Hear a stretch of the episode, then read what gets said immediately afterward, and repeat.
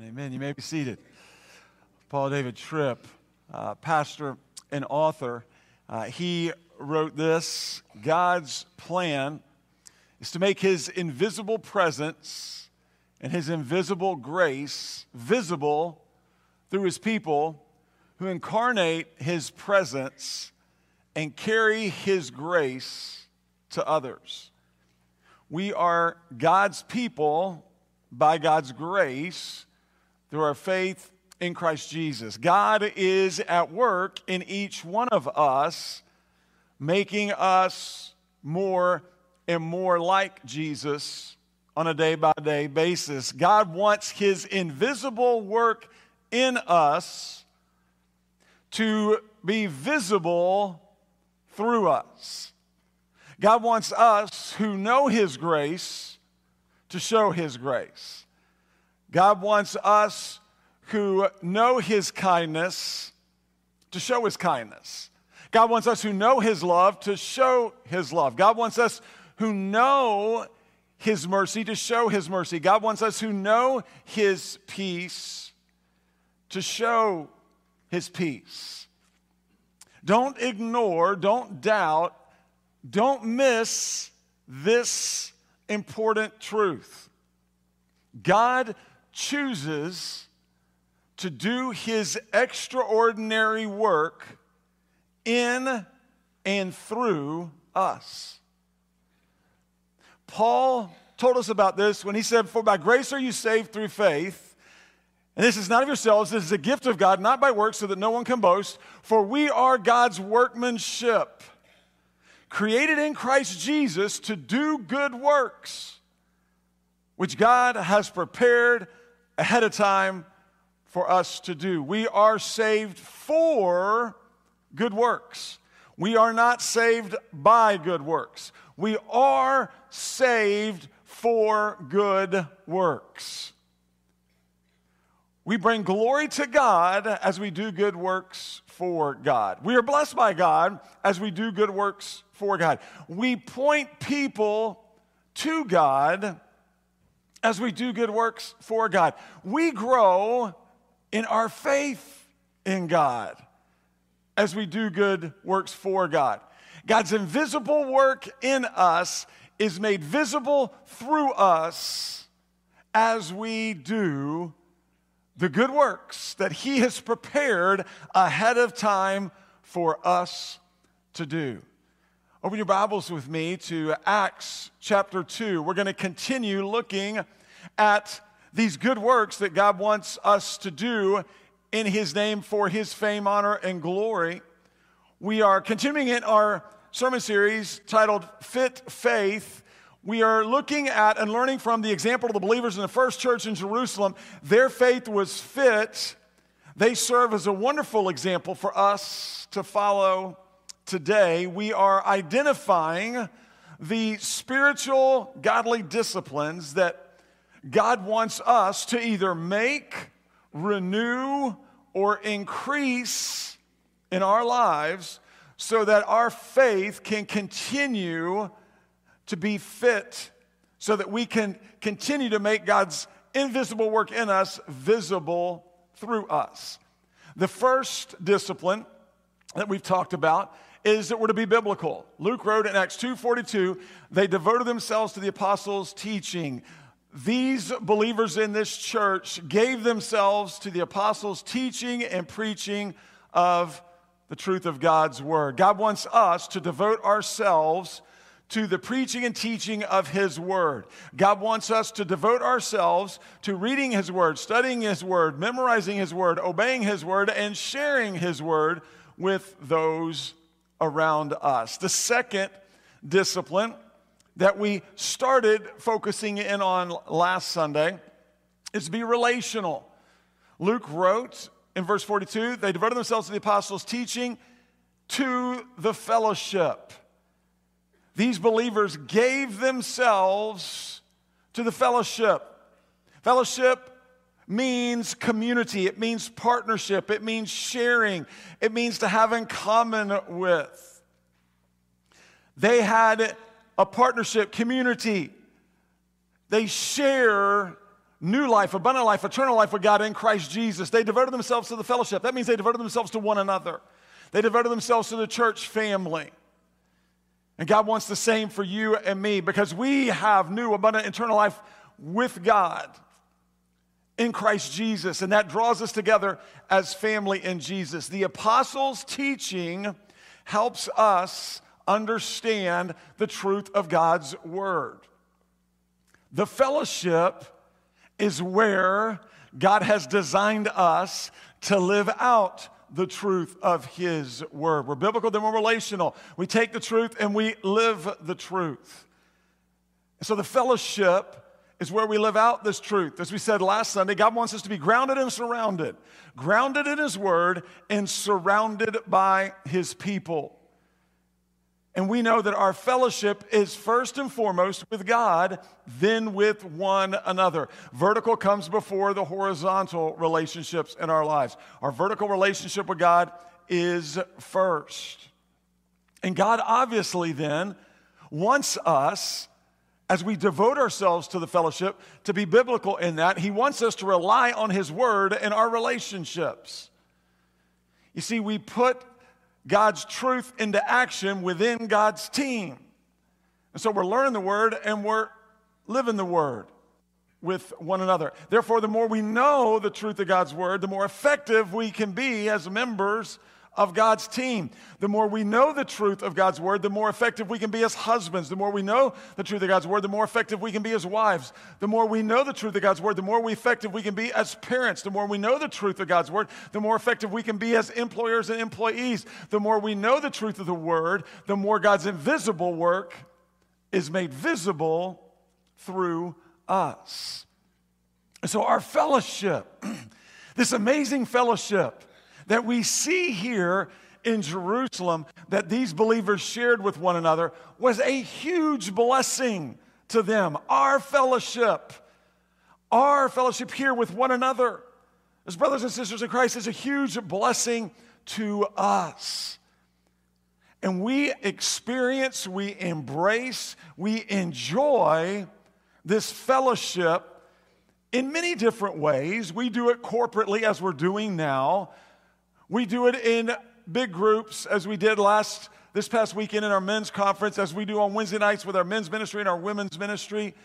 We do it as well and in a most personal way, and more than likely, without question, all of the Lord's work in us is effective, but one of the most effective ways that we enjoy, embrace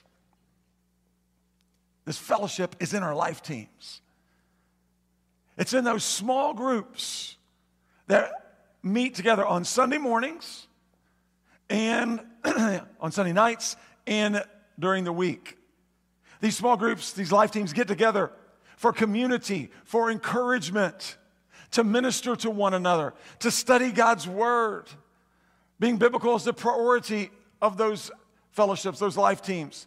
And then we live it out by ministering to one another, praying for one another, supporting one another, whatever the needs that may arise. Those life teams, small groups, that's where the fellowship, the large fellowship, meets together in small fellowship groups to do life together, to put the truth into action within the team. The late pastor and author Dietrich Bonhoeffer, in his book Life Together, he said this it is a grace, nothing but grace, that we are allowed to live in community with Christian brothers and sisters. I love that quote. I agree with him wholeheartedly. It is a gift of God's grace that we get to be a part of God's family together. Amen? It's a gift of God's grace that we get to have fellowship with God and with one another.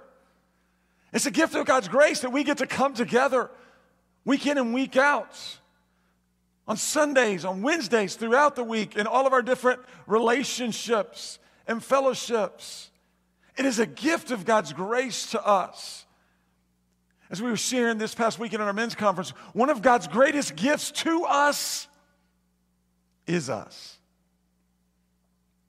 One of God's greatest gifts to us as a fellowship of brothers and sisters in Christ is our fellowship as brothers and sisters in Christ Jesus. And so we continue with Luke as he's sharing about being relational. Being relational is going to focus in here as we look now. We're focusing in on our fellowship. Being relational will have different perspectives. There's the inner perspective, that's within our fellowship, and that's where Luke, inspired by the Holy Spirit, went first. But we see also in this passage that, that fellowship's also going to have an outward perspective to it that we'll get to as well. But we're still looking at the inward perspective to our fellowship. We're continuing on with what God was speaking to us last Sunday as we make our way through this passage in this series. And Luke wrote, they devoted themselves to the apostles' teaching, to the fellowship, to the breaking of bread, and to prayer.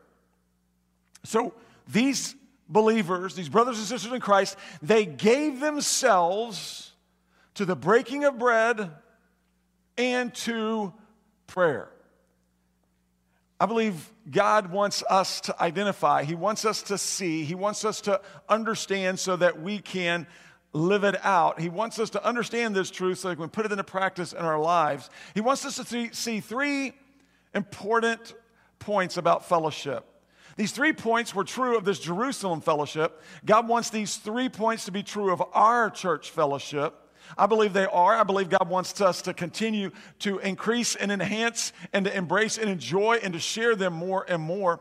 These are three key points, vitally important points for you and for me. So let's look at these points here that we see in this passage in Luke 42. And then as we look and it, he plays it out in verses 43 uh, through 47. The first is food is a part of fellowship.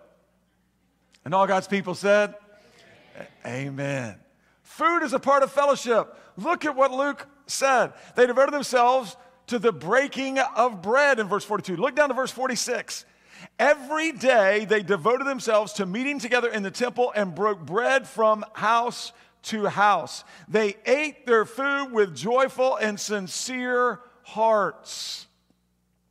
These folks enjoyed eating meals together a lot. They were in one another's homes, in one another's pantries, in one another's cabinets. They knew their way around each other's homes. They were eating together. Now, these meals every day from house to house. These meals, the breaking of bread, included family meals, it included friendship meals. No doubt it included small group meals as these believers gathered together in homes. As we know, there was the temple area, but the church, in many respects, met in the homes of these members spread out throughout Jerusalem. But these meals also included the Lord's Supper. There's also a reference to the discipline of the Lord's Supper for us. Within our fellowship, within being relational with God and one another, within the fellowship that we also observe the Lord's Supper. Jesus instituted the Lord's Supper as he enjoyed a Passover meal with his disciples before his crucifixion. Jesus commanded his disciples then, which includes us today, to eat of the bread and to drink of the cup in remembrance of him. And they obeyed. At that moment, the disciples weren't quite sure how that was all going to play out because they weren't tracking completely with Jesus as he was talking to them about his death, burial, and resurrection. That was soon to come. And yet, nonetheless, Jesus commanded them, which falls to us, to eat of the bread and drink of the cup. And it, as we do it, as often as we do it, we're to do it in remembrance of Him. And so this is vitally important. These believers in Acts, just a short period of time after the death, burial, resurrection, and ascension of Jesus. You know, the time period was very short. All this happened. Jesus ascended into heaven. They went to Jerusalem. They started praying. The Holy Spirit came. The church was birthed and launched. And real quick, we see it did not take them long at all to commit to the fellowship and to commit to doing this in remembrance of Jesus. The Apostle Paul followed up and shared some instructions about the Lord's Supper with us in the Word of God. And in particular, in 1 Corinthians chapter 11, he shared some instruction. Now, the instruction initially for the believers of the church in Corinth was corrective because they were making a mockery of the Lord's Supper. They were not receiving the Lord's Supper in a worthy manner. They were not focused in on the remembrance of Christ. They were uh, very haphazardly coming in, many of them drinking all the wine prior to the Lord's Supper, many of them getting uh, drunk. It was chaos. They completely were missing the point. And so Paul corrected them and he gave us some great instruction as it relates to the Lord's Supper. So I want you to see three points about the Lord's Supper that, that Paul makes real clear here in 1 Corinthians chapter 11. The first is the Lord's Supper is a time of reflection. It's a time of reflection. In verse 23, for I received from the Lord what I also passed on to you. On the night when he was betrayed, the Lord Jesus took bread. When he gave, had given thanks, broke it, and said, This is my body, which is for you. Do this in remembrance of me. In the same way, also, he took the cup after the supper and said, This cup is the new covenant in my blood. Do this as often as you drink it in remembrance of me. The Lord's Supper is a time for us to reflect on, to remember the pain, the ridicule, the humiliation, the suffering Jesus endured as he sacrificed his life on the cross. Please note, Jesus willingly, lovingly, and obediently laid down his life for us. His life was not taken from him. He laid down his life for us in obedience to God, his heavenly Father. Jesus took our place on the cross. He paid our price for sin. We receive forgiveness of our sins by the very blood Jesus shed for us on the cross of Calvary the innocent convicted as guilty. The righteous one gave his life for us, the unrighteous ones, so that we might be brought back to God. So when we receive the Lord's Supper, we understand from the scriptures, we understand what was going on in that fellowship in Jerusalem is it's a time of reflection. But secondly, Paul tells us that the Lord's Supper is a time of examination.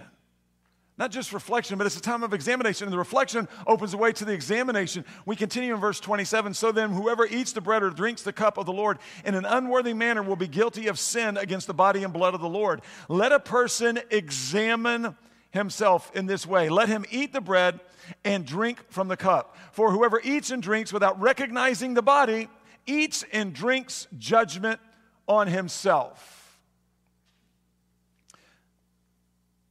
The Lord's Supper, as we reflect on the cross, as we reflect on the sacrifice of Jesus, it's also a time of examination for you and me. Our reflection leads to our examination. It's a time for us to examine ourselves. It's a time for us to spend time with the Father and we ask God to reveal to us any sin that is unconfessed in our lives so that we might confess them. It's a time where we ask the Holy Spirit of God to search our hearts and our minds and to see if there's anything offensive in us and then to lead us in the everlasting way. And we do this out of this desire that comes from our time of reflection. Our time of reflection increases our desire and willingness for examination. But we also do this because we want to receive the Lord's Supper in a worthy way. We don't want to be guilty. I know I don't. I'm sure you don't. When we read these words in totality, there's some warning in these words. We don't want to receive the Lord's Supper in an unworthy way.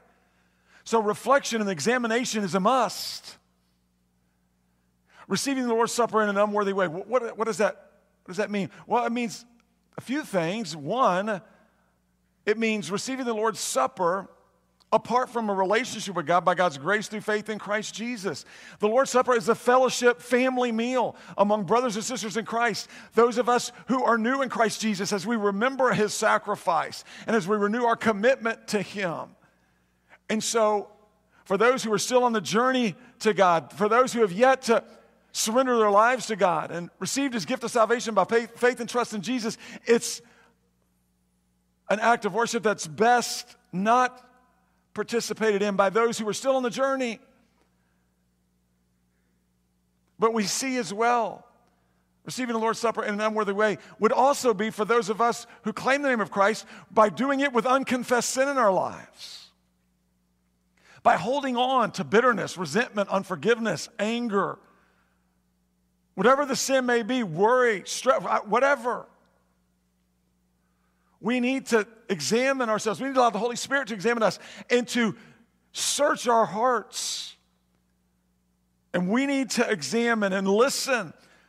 Because if the Holy Spirit brings up sin in our lives that we've not confessed, we need to confess it.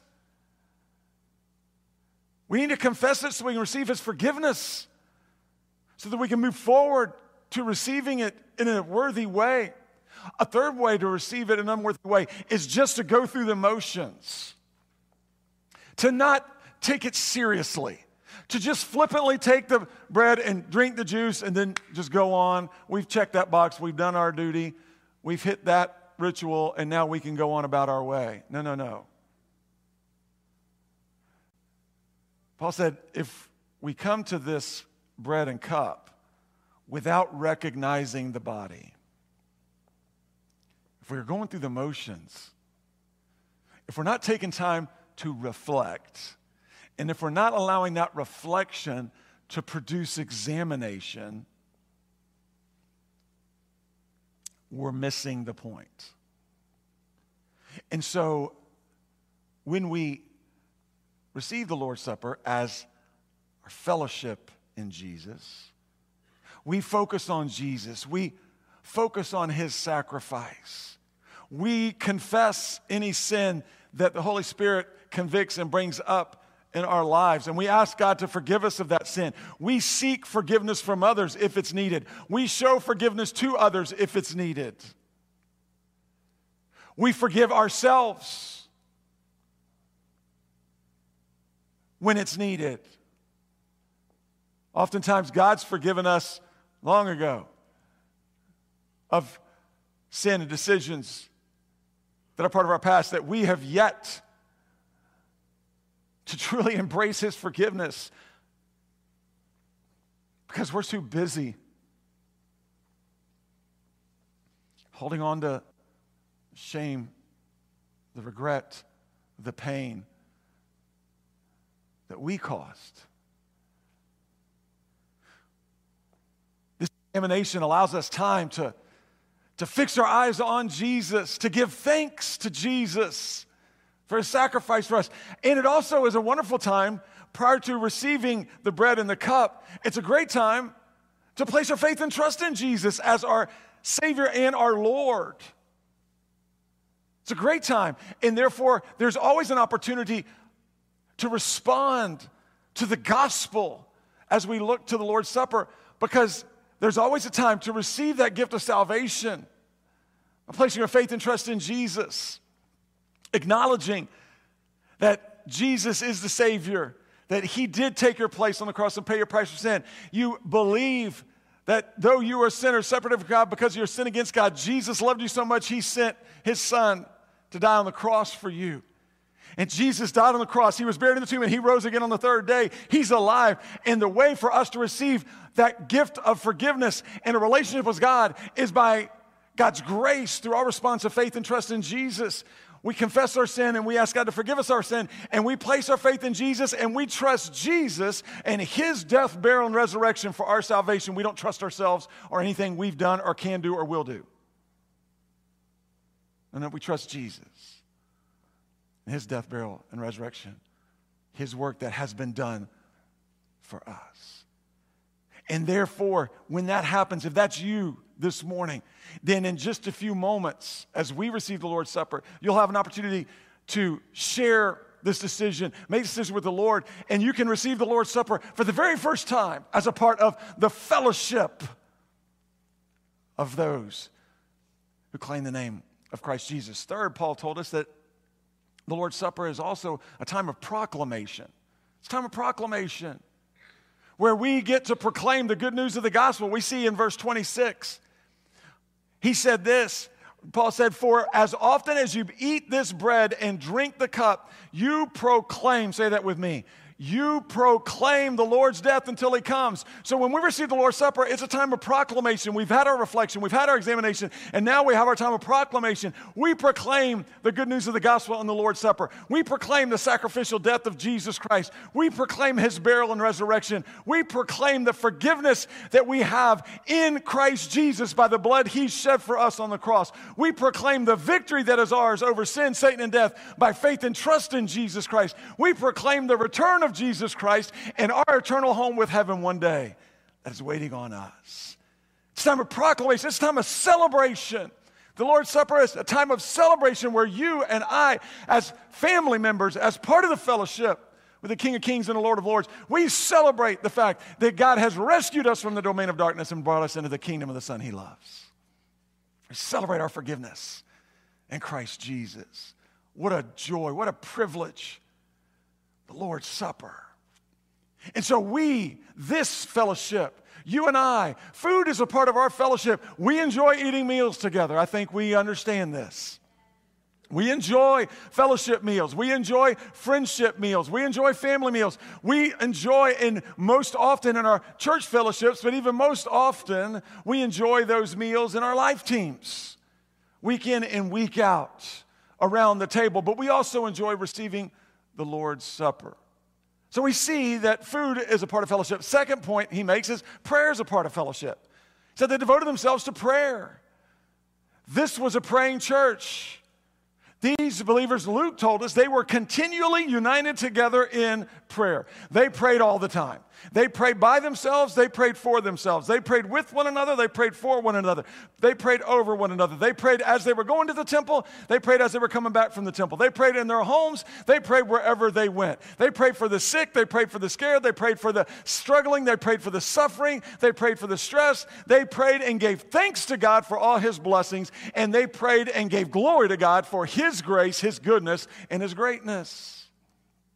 And prayer is a part of our fellowship. We pray because God wants us to pray. God has told us to pray. God told Jeremiah and us, Call to me and I will answer you and tell you great and unsearchable things you do not know. Jesus said, Ask and it will be given to you, seek and you will find, knock and the door will be open. For the one who asks receives, the one who seeks finds, and the one who knocks, the door will be open to him. Paul said, We're to pray at all times and all occasions with all kinds of prayers and requests, and we're to always keep on praying for all the saints. We're to pray without ceasing. I think we get the point. God wants us to pray. We need to pray. We are not created, we're not meant, we're not made, we're not called to do life on our own because we can't. But prayer is this privilege, it's this power source that we receive that helps us to walk in our victory in Christ Jesus. Prayer helps us to walk by the Spirit and not the flesh. Prayer helps us to walk in the wisdom that is ours, the truth of God's Word.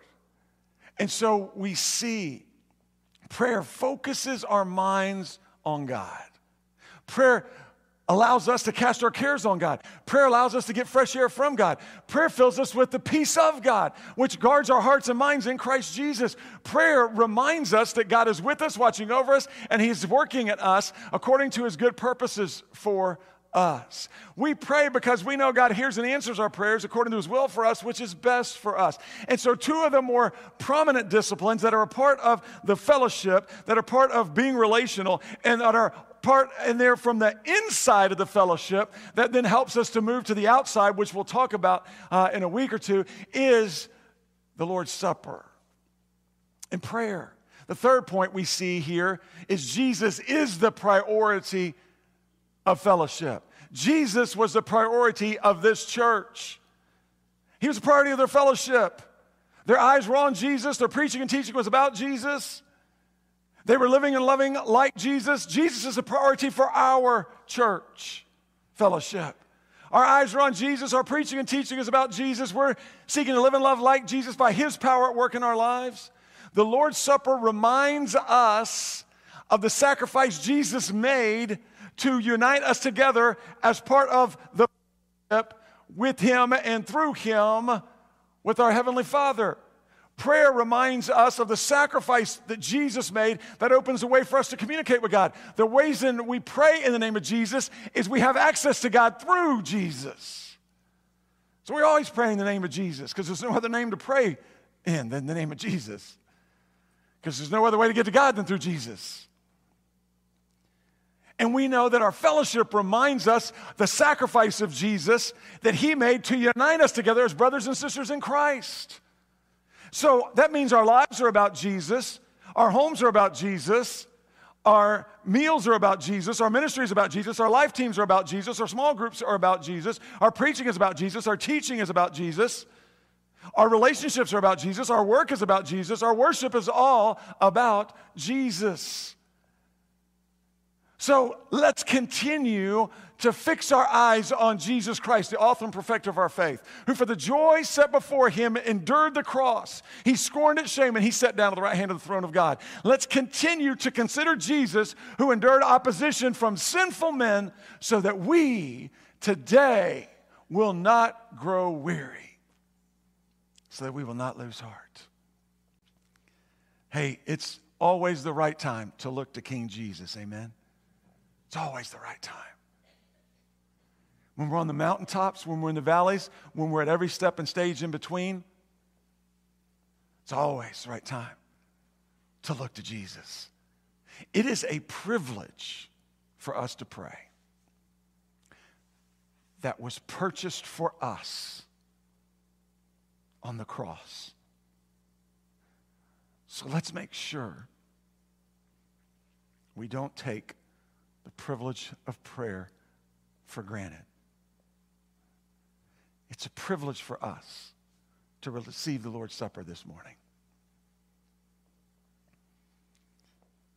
To remember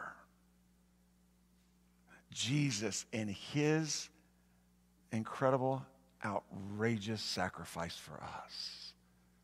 His immeasurable explosion of love for us in obedience to his Father. So that we might be able to say, We are family.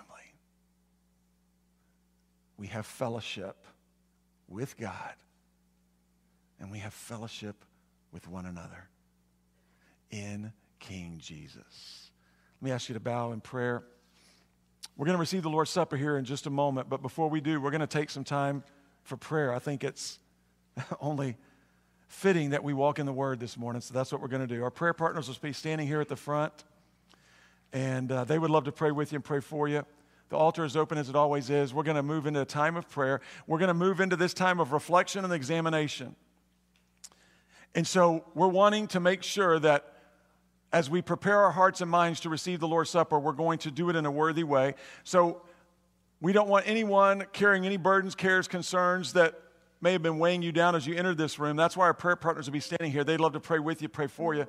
They love to pray over you. They'd love to help lift that burden and give it to the Father so that peace can replace that burden in your life. Husbands, you may want to grab your wife's hand. You may want to kneel right there where you're seated. You may want to come to the altar. Families, sisters in Christ, you may want to grab a sister's hand.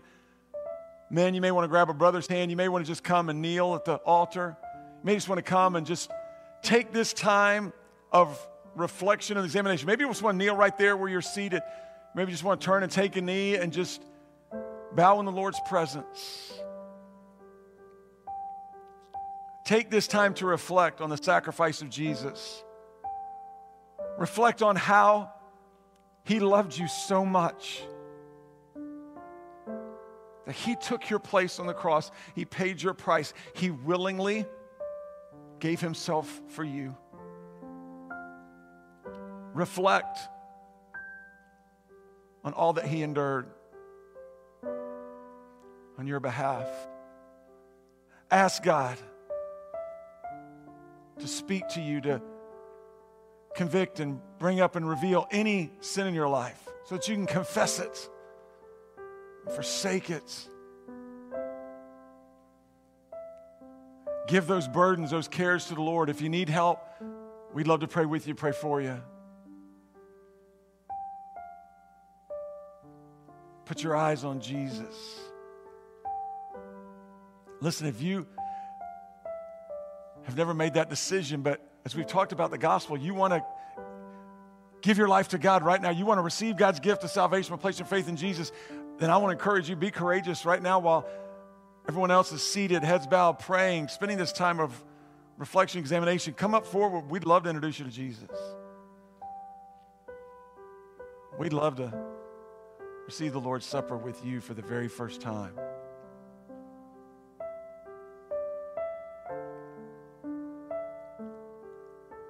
This is an opportunity for us to spend this time. We're going to take a few moments.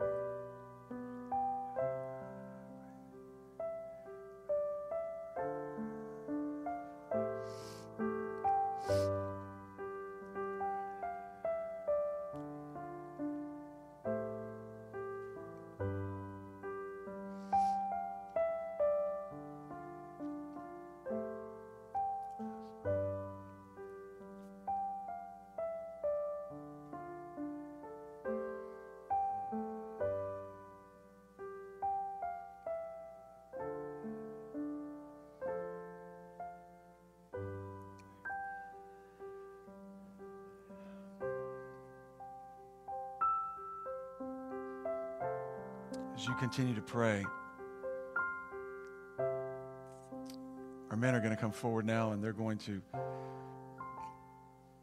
take the Lord's Supper, the elements, and they're going to spread out into four different positions in this worship center. And in just a moment, I'm going to read a scripture again and I'm going to say a prayer, a blessing over the bread and the juice. And when I say this prayer, we're going to encourage you once you're ready, you've had your time of reflection and examination. We'll encourage you to step forward and make your way to the nearest set of men and receive the elements, the bread and the juice for the Lord's Supper. You may want to take the elements back to your seat. You may want to come up here and line the altar as so many times families do together. You may want to go and stand over to the side and receive the Lord's Supper together as families, as brothers in Christ, as sisters in Christ. Maybe this morning it's just you and the Lord, and you want to come and kneel and receive it here. As the Lord leads, you respond to Him in obedience. As you receive the elements and as you move to where the Lord's leading you, you receive it, the bread first and then the juice. If you're physically unable to make your way to where these men are standing, then if you want, you can just simply raise your hand and we will come and we will serve you where you are seated. I want to encourage each of us, as we've seen once again in the scriptures this morning, to make sure that we receive it in a worthy manner.